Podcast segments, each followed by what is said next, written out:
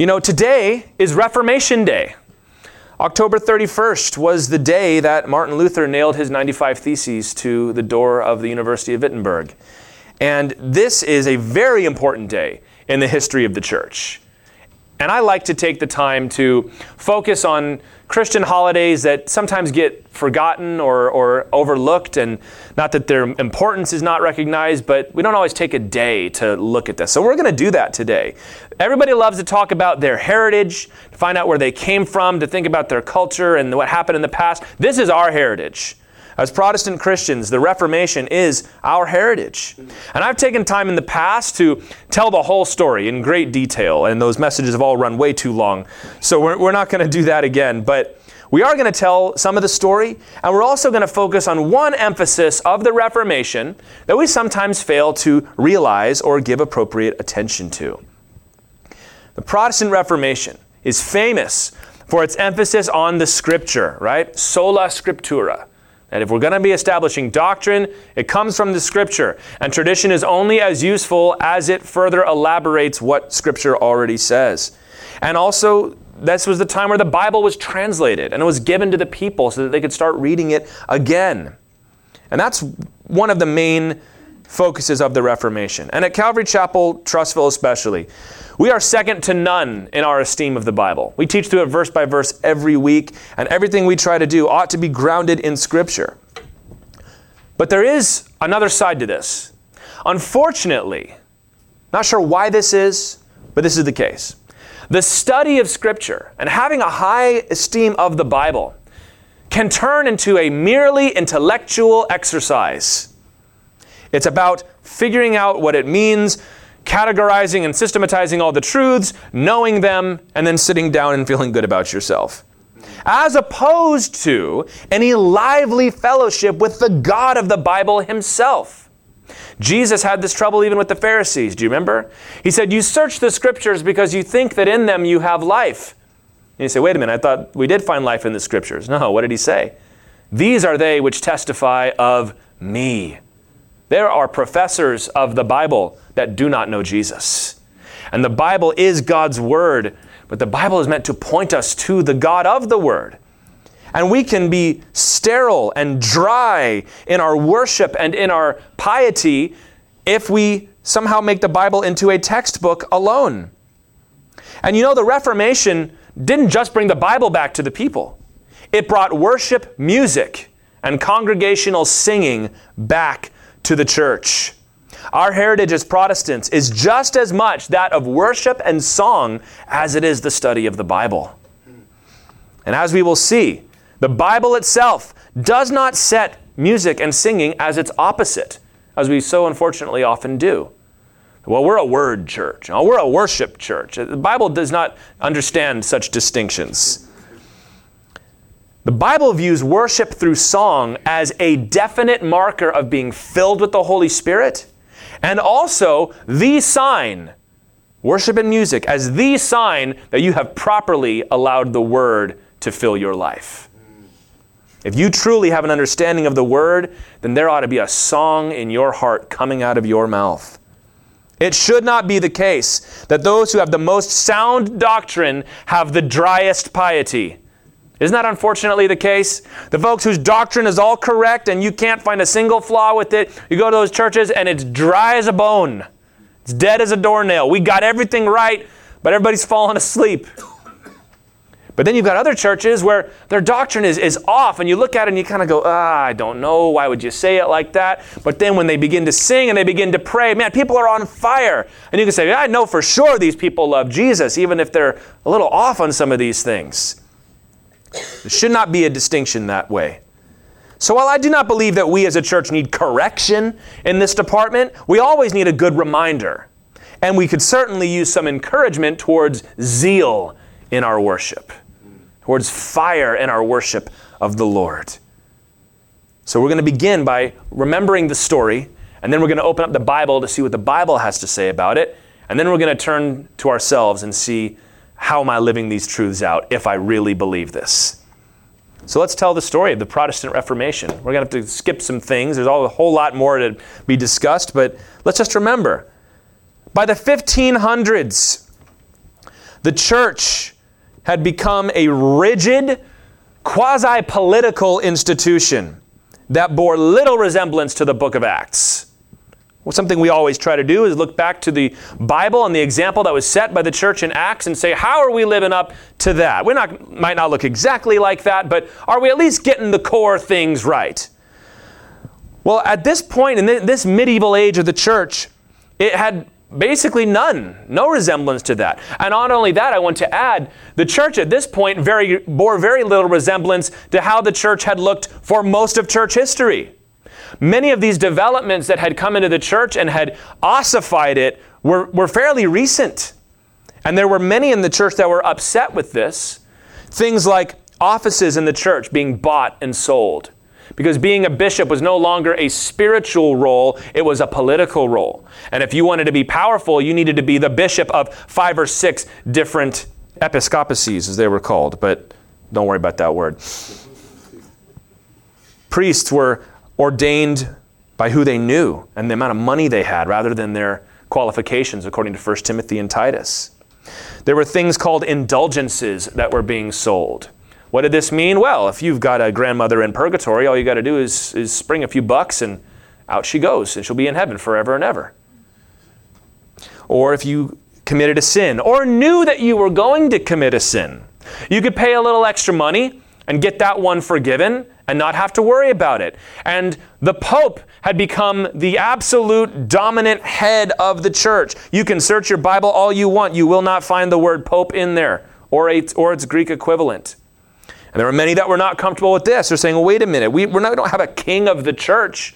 Where did this come in? The only king of the church is Jesus Christ. A wall had been built around God. The, the services were not in the language that people spoke, it was in Latin. The songs that were sung by the choir, exclusively by the choir, were in Latin. You weren't allowed to read the Bible. Never mind, you couldn't because it wasn't in your language. You weren't allowed to read the Bible. Even the average priest had never read the scripture before. You were only allowed to take the bread during communion. You weren't allowed to take the bread and the cup. That was only for the clergy, those who were ordained. And the church had become a kingmaker and a political figure rather than the church of Jesus Christ as it was supposed to be. This all came to a head. There had been many in the church that were not happy with this, men like Jan Hus and John Wycliffe and others. But in 1517, there was a man named John Tetzel who was set out to sell indulgences to raise money to build a cathedral and also to purchase a third bishopric for a guy named Albert of Brandenburg. And he starts going around hawking forgiveness to people on the street. If you want to be forgiven of your sins, just drop your coin in the bucket. And if you want your grandma, your grandpa, your daughter who died, your son who died, you want them to go to heaven, and you want to be sure that they're in heaven, you just got to pay a few bucks and I'll give you this indulgence. And this was obviously so corrupt. This is really what tipped it over the edge. This caught the ire of a monk named Martin Luther. You know this name. Martin Luther was a German. He was raised as a commoner, nobody special. But he left the profession that his father had set up for him to join the Augustinian monks. And to make a very long story short, he began teaching at the university in Wittenberg, Germany. He began teaching through the Bible. And on October 31st, 1517, this is 504 years ago, he nailed his 95 theses to the door of the university as a protest against the indulgences. These 95 theses were 95 points that called into question the entire doctrine of the selling of indulgences. But it had greater implications far beyond just that issue. Because during his time in Wittenberg, Luther had discovered, through teaching through the book of Romans, the doctrine of salvation by grace through faith. To say rediscovered. He realized that salvation was not something that the church existed to buy and sell and to dispense when they felt like it, but it was something that had been purchased by Jesus Christ on the cross. That there was nothing you could do to save yourself. The only thing that could be done is placing faith in Jesus Christ and that it was God's grace that saved you. And he had been quietly teaching this at the university. Not secretly, but nobody really cared. He was teaching at some obscure university in Germany. But now all of this was going to come to a head because in nailing these 95 theses, he not only exposed his own doctrine, but he showed it to the rest of the world. And a lot of people didn't like what he had to say, and a lot of others really liked what he had to say. And it heated up very quickly. In 1518, he was brought before a Roman cardinal, a guy named Cajetan. He was ordered to recant, which is to renounce everything that he had written and believed before this. And if you know anything about Martin Luther's character, he, he was kind of a hard headed individual. What kind of man would God have to raise up to smash the medieval, medieval Catholic Church? That kind of guy. So you drag him before a cardinal, and he says, You have to recant everything you said. He says, Well, we're going to talk about this first. And the cardinal's like, No, we're not going to talk about this. You do as I say. And he refused. He was actually ordered to be arrested at that point, but his the head of his order, the Augustinian order, before the order came to arrest him, because he knew he was going to be given that order, he released him from his uh, order from to the monks and that the Augustinians so that he could run away. So well, I don't have any authority over him anymore. He's not a monk as of five minutes ago, so I can't arrest him. He was able to leave. His, his prince, the, uh, the prince of Saxony, protected him and wasn't allowed him to be arrested. And during this time, he began to write, kind of fully laying out his doctrines. He wrote one called The Babylonian Captivity of the Church, in which he compared the Catholic Church, which was the only church at this time, to Babylon, and that the people of God are being held captive by the Pope and by those who were part of the church, which did not make him many friends in Rome, as you can imagine. And on January 3rd, 1521, he was formally excommunicated.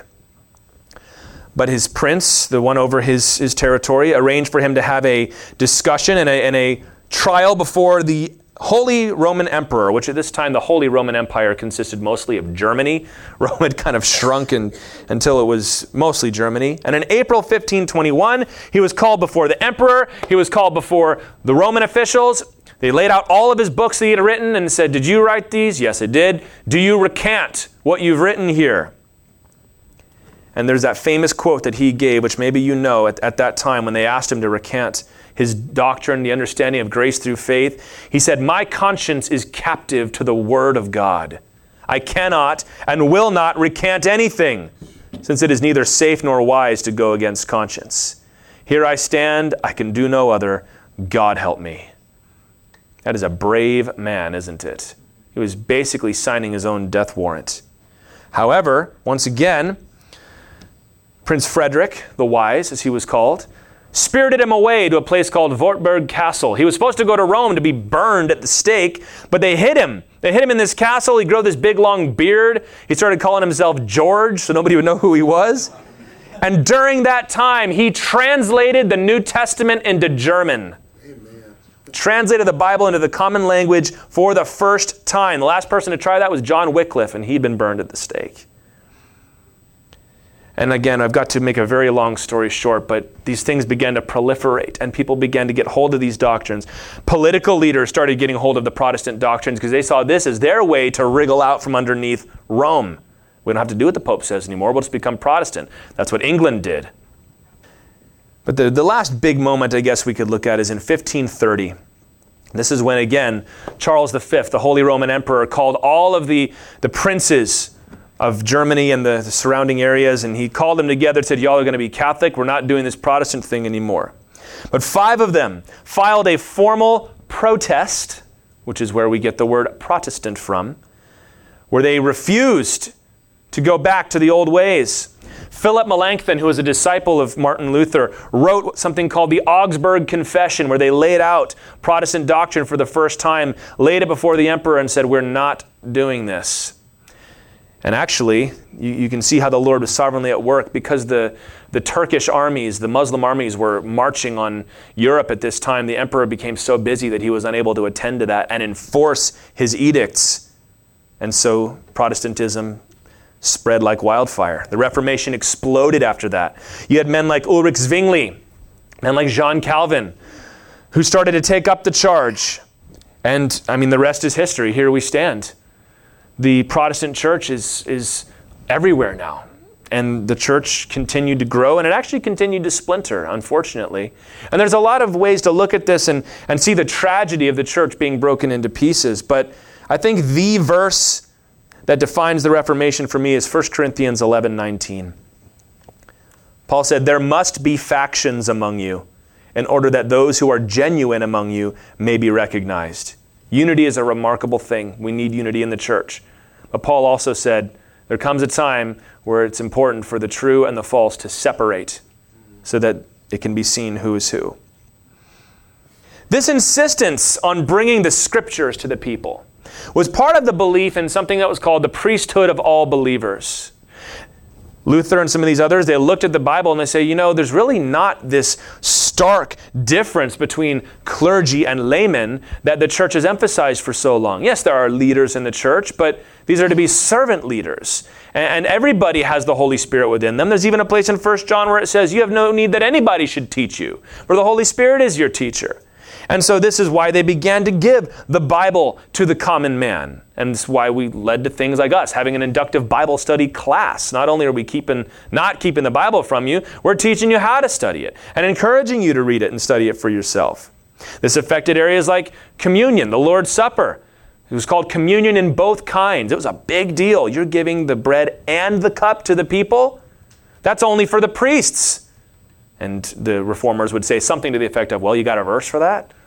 No, you don't. but this also affected the way that the church worshiped. Martin Luther rewrote much of the church liturgy at this time. And the Protestants were always calling him and said, well, if we're not going to do it in the Roman way, well, what are we going to do now? And he would write orders of service for them to use. And it included way more music than had been included before and it encouraged the congregation to sing along, not just the priest that would chant or sing the songs. Up to this point, and this might be hard for you to think about, there was no congregational singing in the church. It wasn't just something that wasn't done, it was considered wrong to have the people singing in the church. There were no new songs being written. But not only did Martin Luther insist on new songs being written, he started translating the old ones, taking them out of Latin and putting them in German or whatever the language happened to be. He solicited worship songs from godly poets. He says, I want you to write some new worship songs for us. He wrote songs himself. A mighty fortress is our God, a bulwark never failing. That was Martin Luther that wrote that. Not only that, they began to set them to the tunes that the people recognized and knew. They used to take the most popular songs, completely rewrite the words, but keep the same tune and sing it in the church. This was a very unique thing to the Protestant Reformation and angered an awful lot of people. I told you before, though, that Martin Luther had kind of a hard head and he was a rather strong willed individual. I have a quote that I want us to read here that he had about music, and you kind of get a sense of his attitude in this first line. He says, uh, I have no use for cranks who despise music. because it is a gift of God. This is his attitude. Music drives away the devil and makes people gay. They forget thereby all wrath, unchastity, arrogance, and the like. Next, after theology, I give to music the highest place and the greatest honor. Experience proves that next to the Word of God, only music deserves to be extolled as the mistress and governess of the feelings of the human heart. One of the greatest theologians the church has ever had says after, after theology, music, worship music, singing in the church. And it's rather ironic to me that many of those who would use the title Reformed for themselves have a rather antagonistic attitude towards music even though the first reformer was perhaps the most eager of all of them. He invited the congregation back into the worship of God. When you went to church back then, you showed up, you sat down, you paid attention, you went home. That was how you worshiped, while the priest did all the work.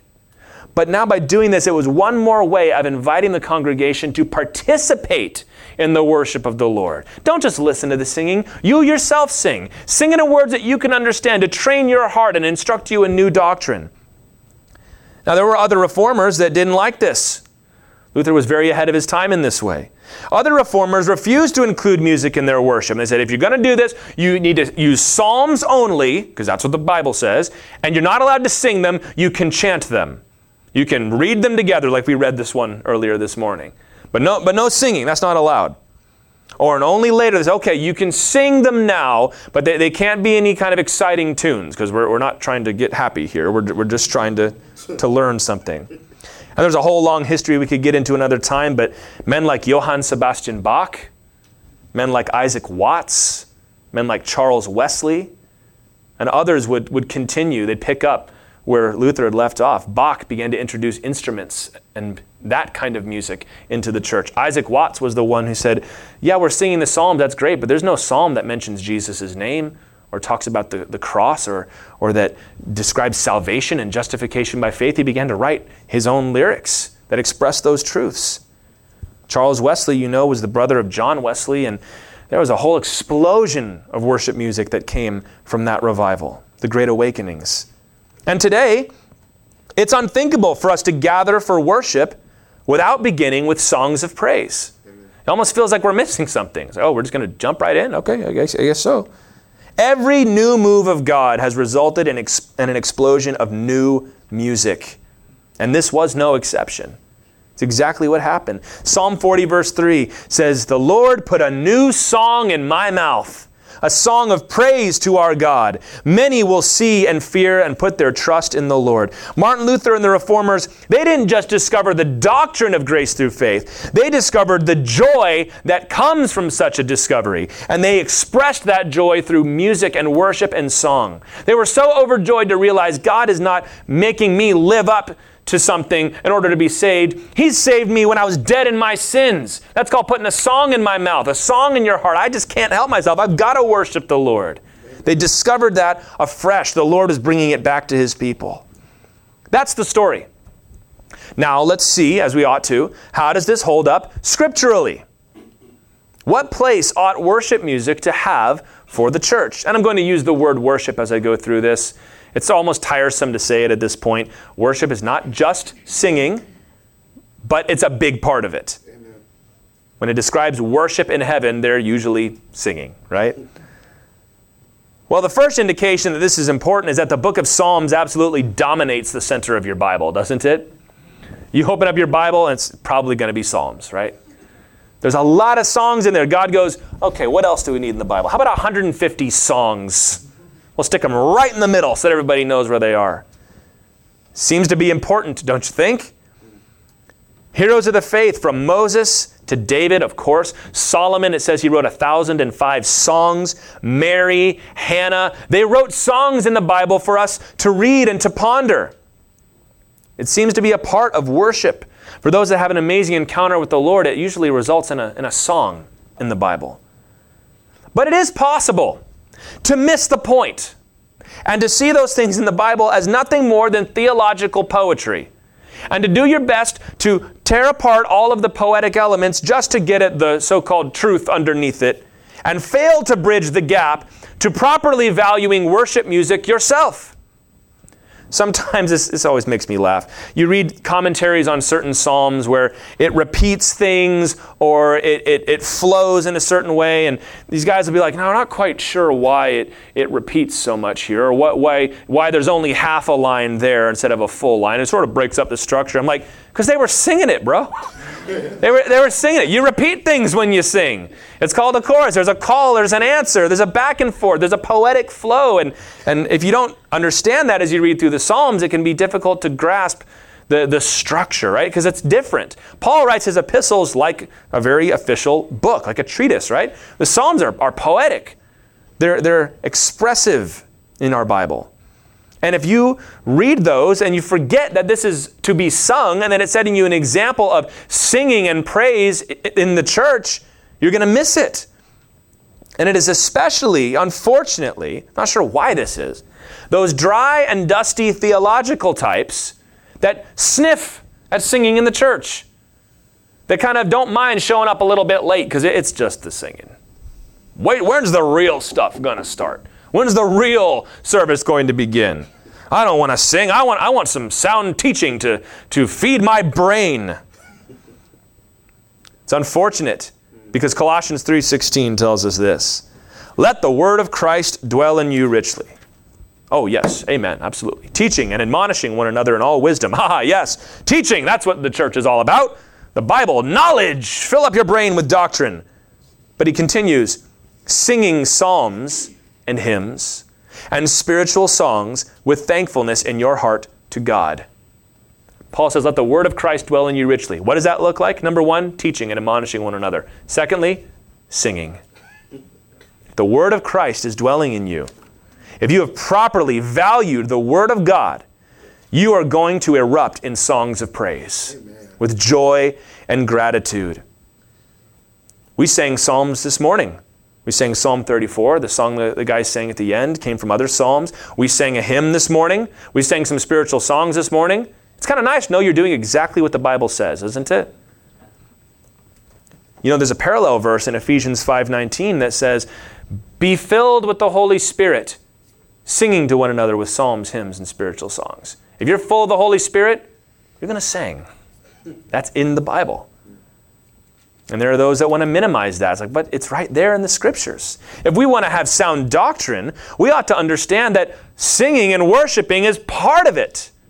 When you truly understand the truth of your salvation, you just can't help but sing to the Lord because you realize how dead you were in your sins and how God, in all His glory, reached down to save you, died on the cross for you, rose from the dead, has lifted you up and called you His child, and you just can't help but, I gotta sing.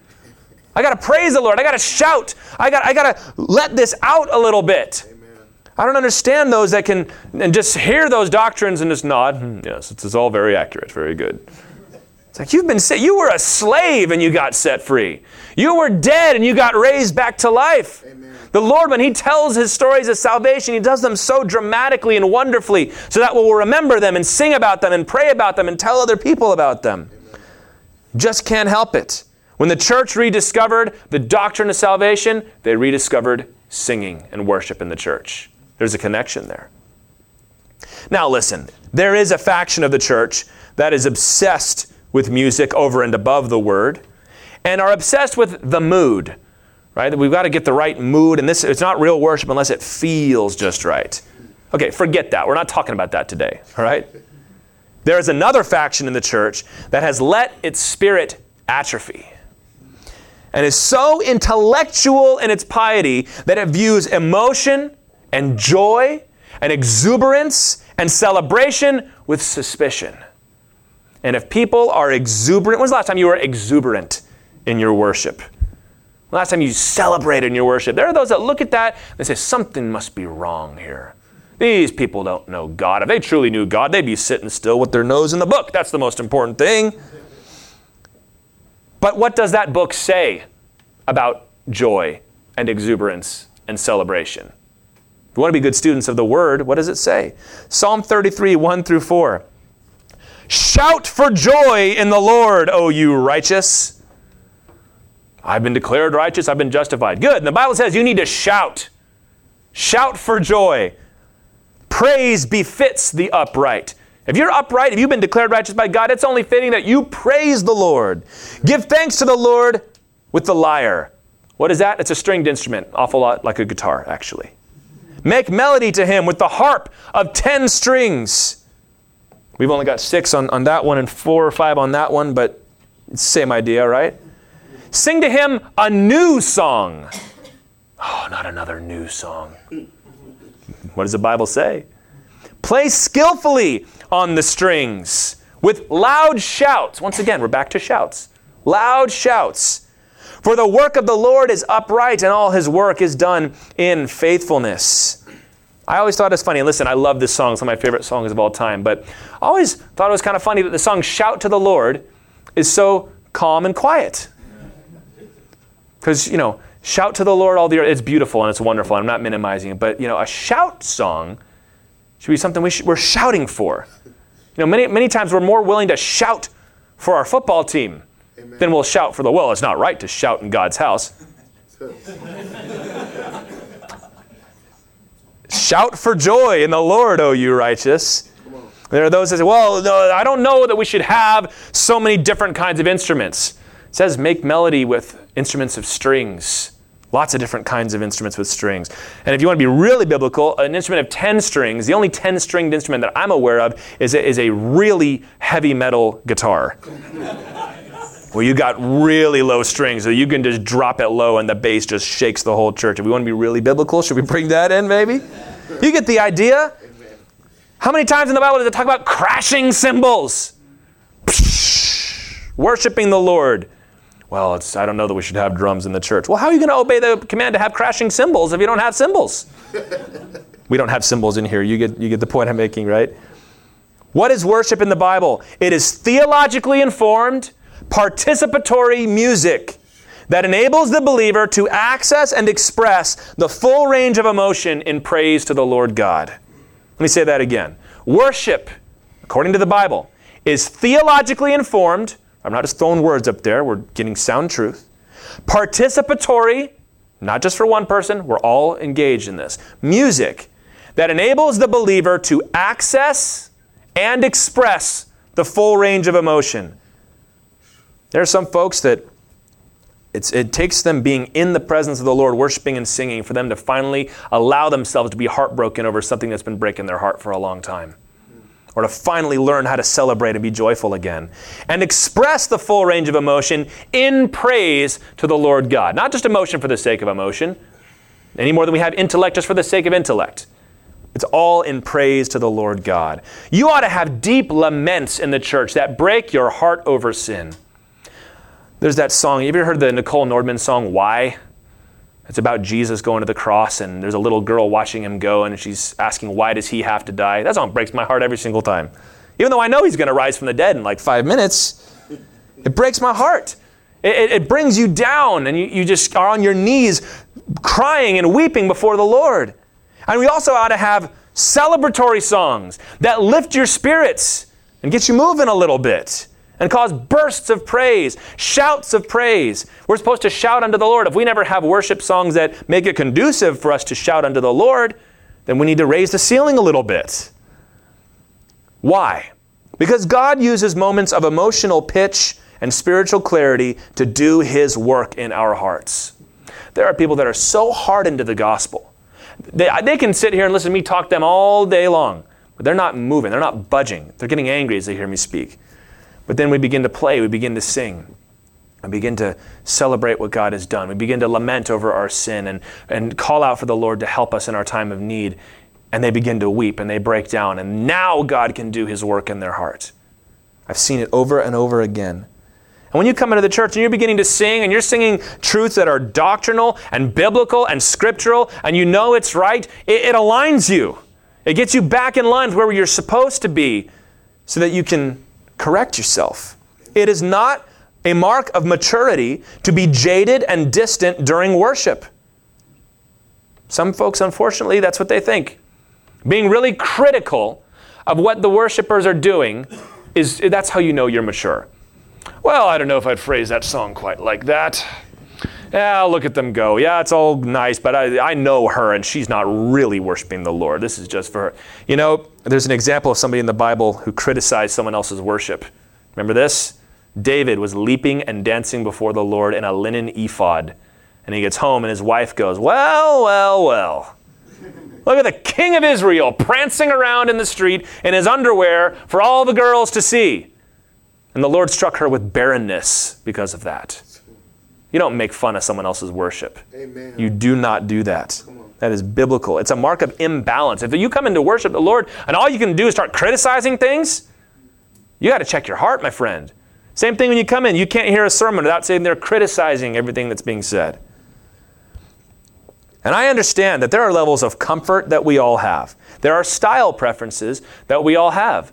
Some of y'all, you want it to be thumping in here. You want it to be loud. You want to be clapping your hands and celebrating. And some of y'all, you go, ah, okay, you know, I'm going to sit out here with my coffee until I hear a quieter song, and then I'll come inside. There's some of y'all that you want it to be down low, and you want to have those moments where you can just break before God, and that's all great. But we need both of those. We have style preferences. Some of y'all grew up on hymns, and that's what you like, and that's what you enjoy. And you hear some of those old songs, and, and a tear comes to your eye because you were a little kid. You learned how to worship to those songs. There's some of y'all that grew up with Southern gospel, some of y'all that grew up with black gospel, some of those like me that contemporary Christian music is all I've ever known.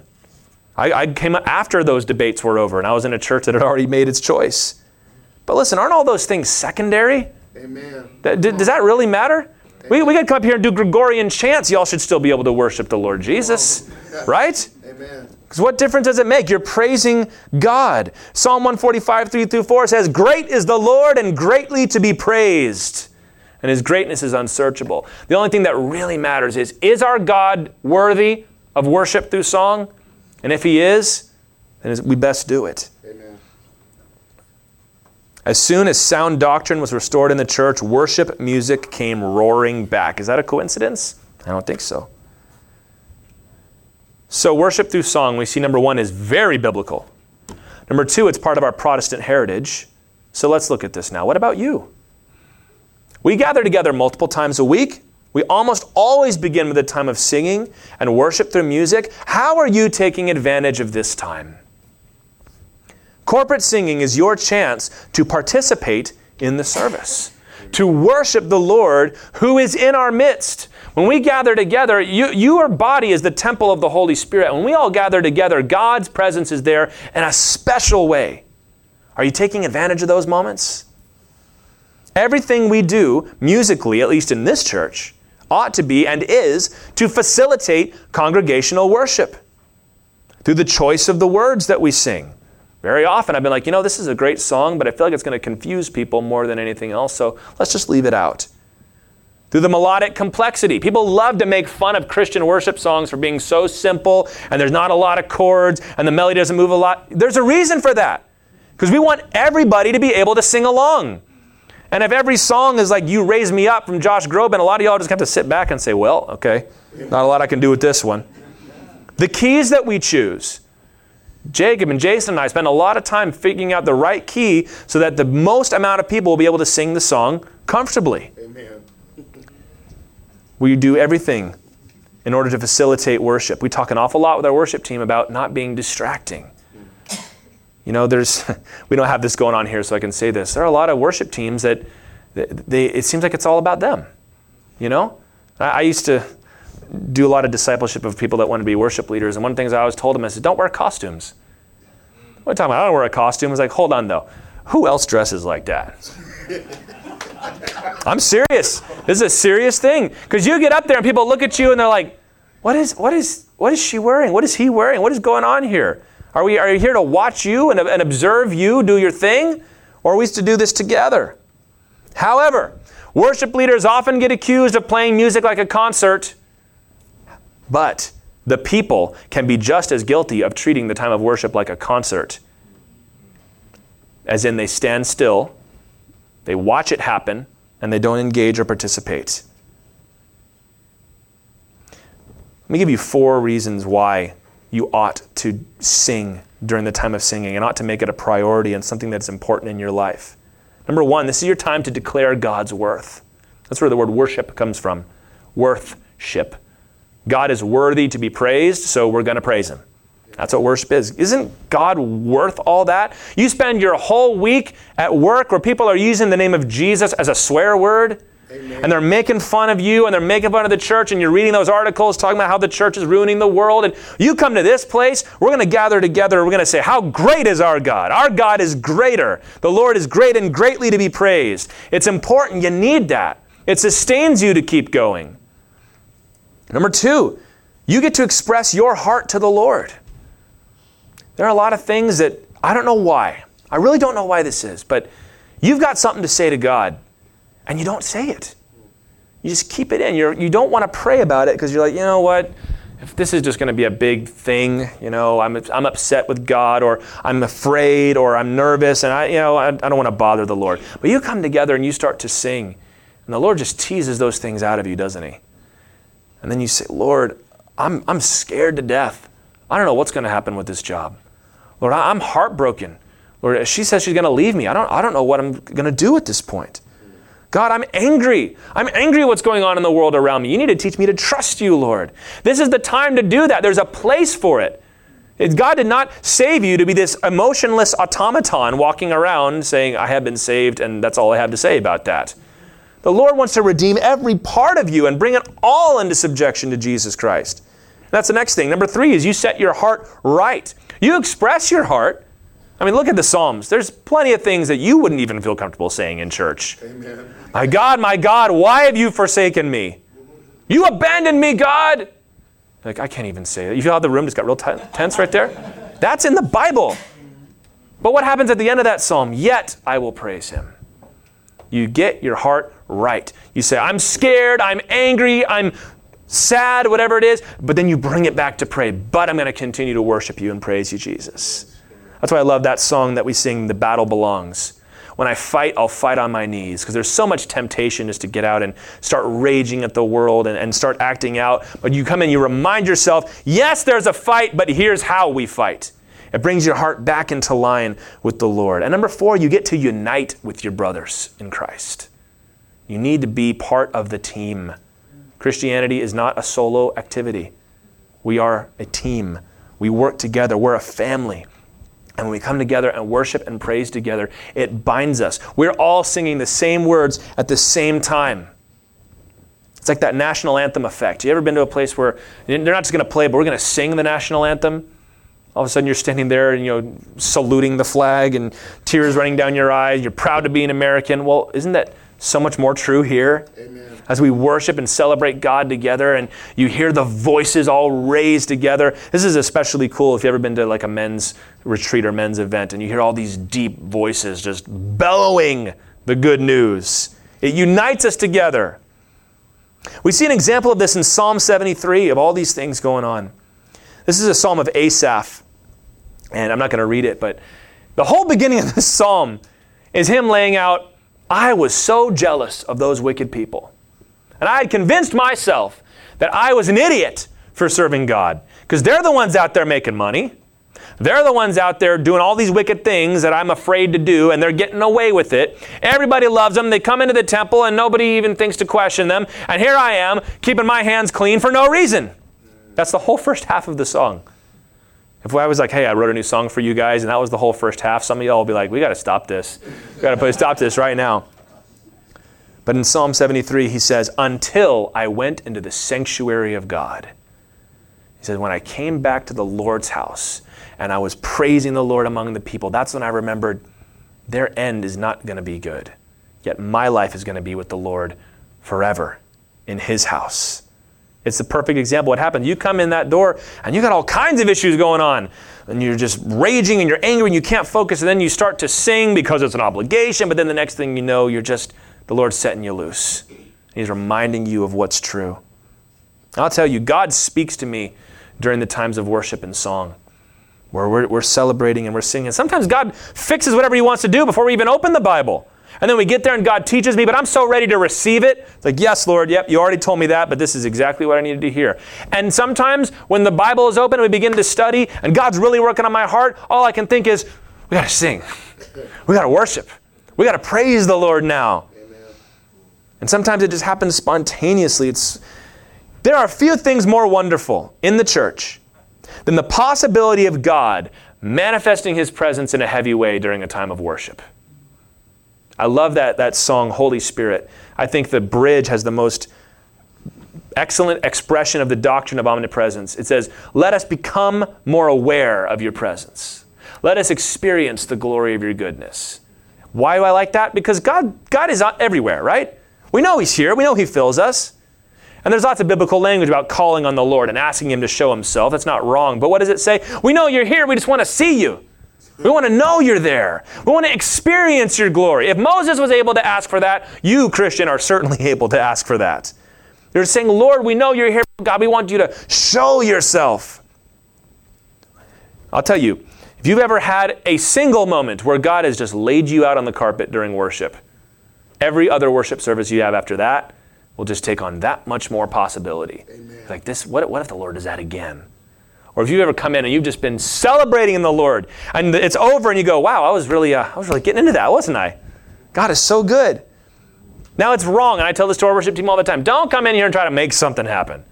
You try to make it happen, it's fake and it's not real, and it makes the reality less special. Amen. But that's the wonderful possibility of worship. Right, we're singing today. You know what happened that one time we sang in here? Same thing with prayer, same thing with studying the Bible. This could be the day where the Lord decides to show himself in a special way. You need all those long days of not a whole lot happening to prepare you for those moments.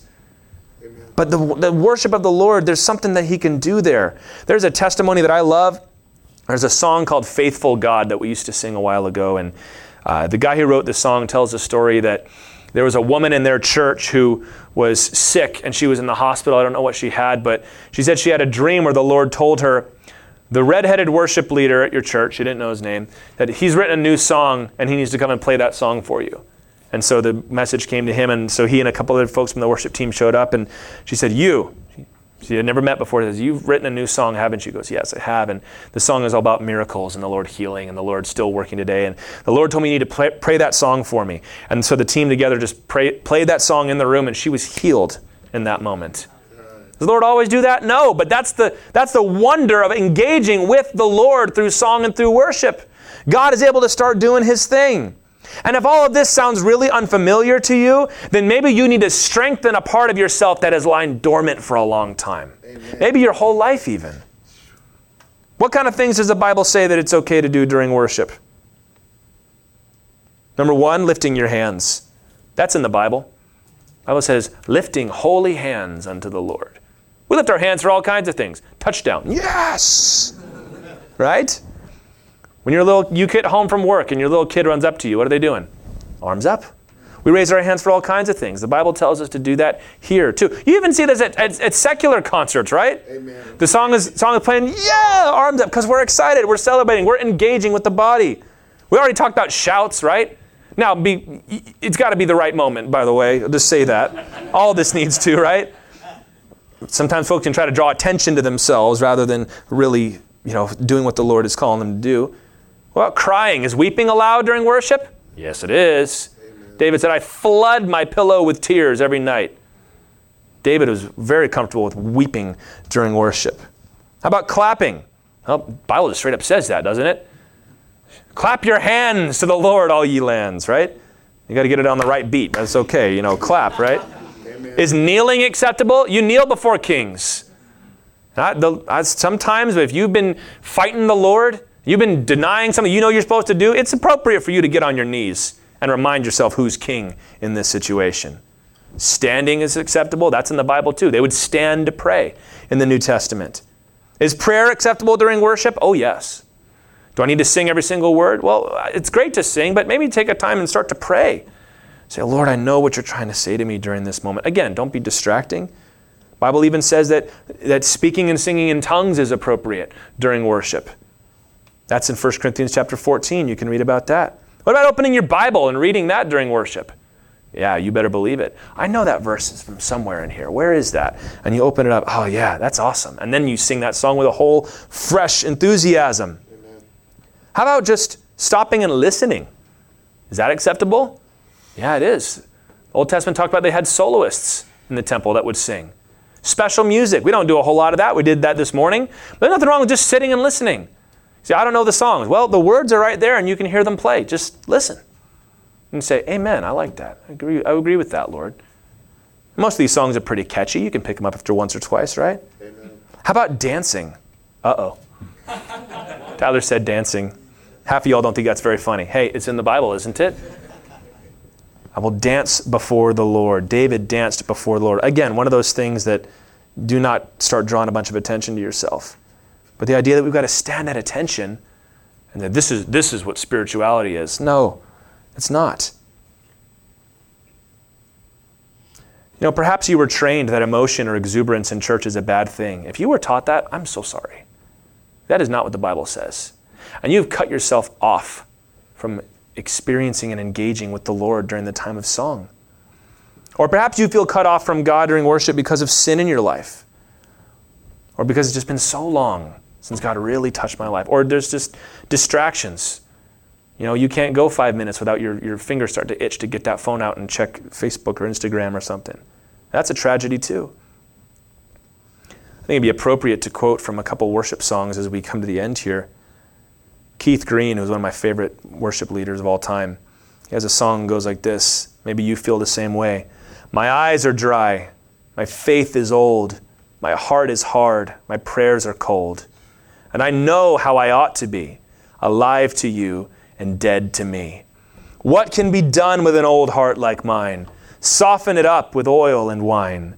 The oil is you, your spirit of love. Please wash me anew in the wine of your blood. Don't you love that? Don't you ever feel like you, you come to church and you know that you ought to be, you ought, you ought to be more? But I just feel like my eyes are dry. I, I, I couldn't, I couldn't get excited if I wanted to. Well, this is a guy that wrote worship songs for a living, and he felt the same way. He's like, Lord, you got to soften me up. I become hard and calloused. If you find your walk with God is lonely and hard, it's time for you to sing, my friend.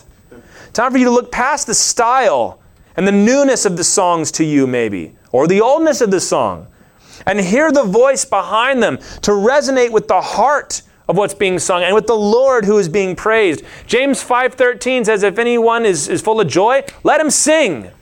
Tying it right there. If anyone's suffering, let him pray. If he's full of joy, let him sing. If he needs healing, let him come and ask for help. He says, This is part of what we do. We sing as God's people. Song is a way to kickstart the process of praise, to soften you up for God to speak to you. That's what Elisha did. Elisha, we need a word from the Lord. He says, Okay, bring me a musician. 2 Kings 3:15 it says as the musician played the spirit of the Lord came upon him and began to speak to him. So those that say, I hate it when we're doing an altar call and somebody's up there playing on that piano and just kind of noodling and kind of trying to set the mood. Well, Elisha did it. I mean, think about it. God gave Israel songs for every occasion, especially the great festivals. Was, when you're going to come to Passover, here's a long list of songs I want you all to sing on the way so that when you get here, your mind is full of the memories, your heart is excited, and you're already in the mood to worship. So that when you come and you come to the temple and you offer your sacrifice and you partake of the unleavened bread and the bitter herbs, that you're ready to worship me. So we ought to do the same. At the driest time of the church's history, we learn not just to study, but to sing. And we've got to remember that. The Protestant slogan is Semper Reformanda is Latin, which means always reforming. The idea being we're never going to get to the point, all right, we fixed it, don't change anything ever. We're always coming back and looking to ourselves to make sure are we doing this God's way? Have we let traditions come in just like they did that have blocked us off from the Lord? Have we started to rebuild those walls around God so that the people feel like they're never engaging with the Lord they love? We still need that. As your pastor, I call you to delight in the Lord afresh through song and to let Him turn your heart loose a little bit. Is it going to look the same way for everybody? No, it's not. Guys, the way they worship tends to look very different than the way the ladies do. Amen. Depending on your background, you know, you might only have, you know, a certain limit on where you can go. That's fine. Just explore all of it.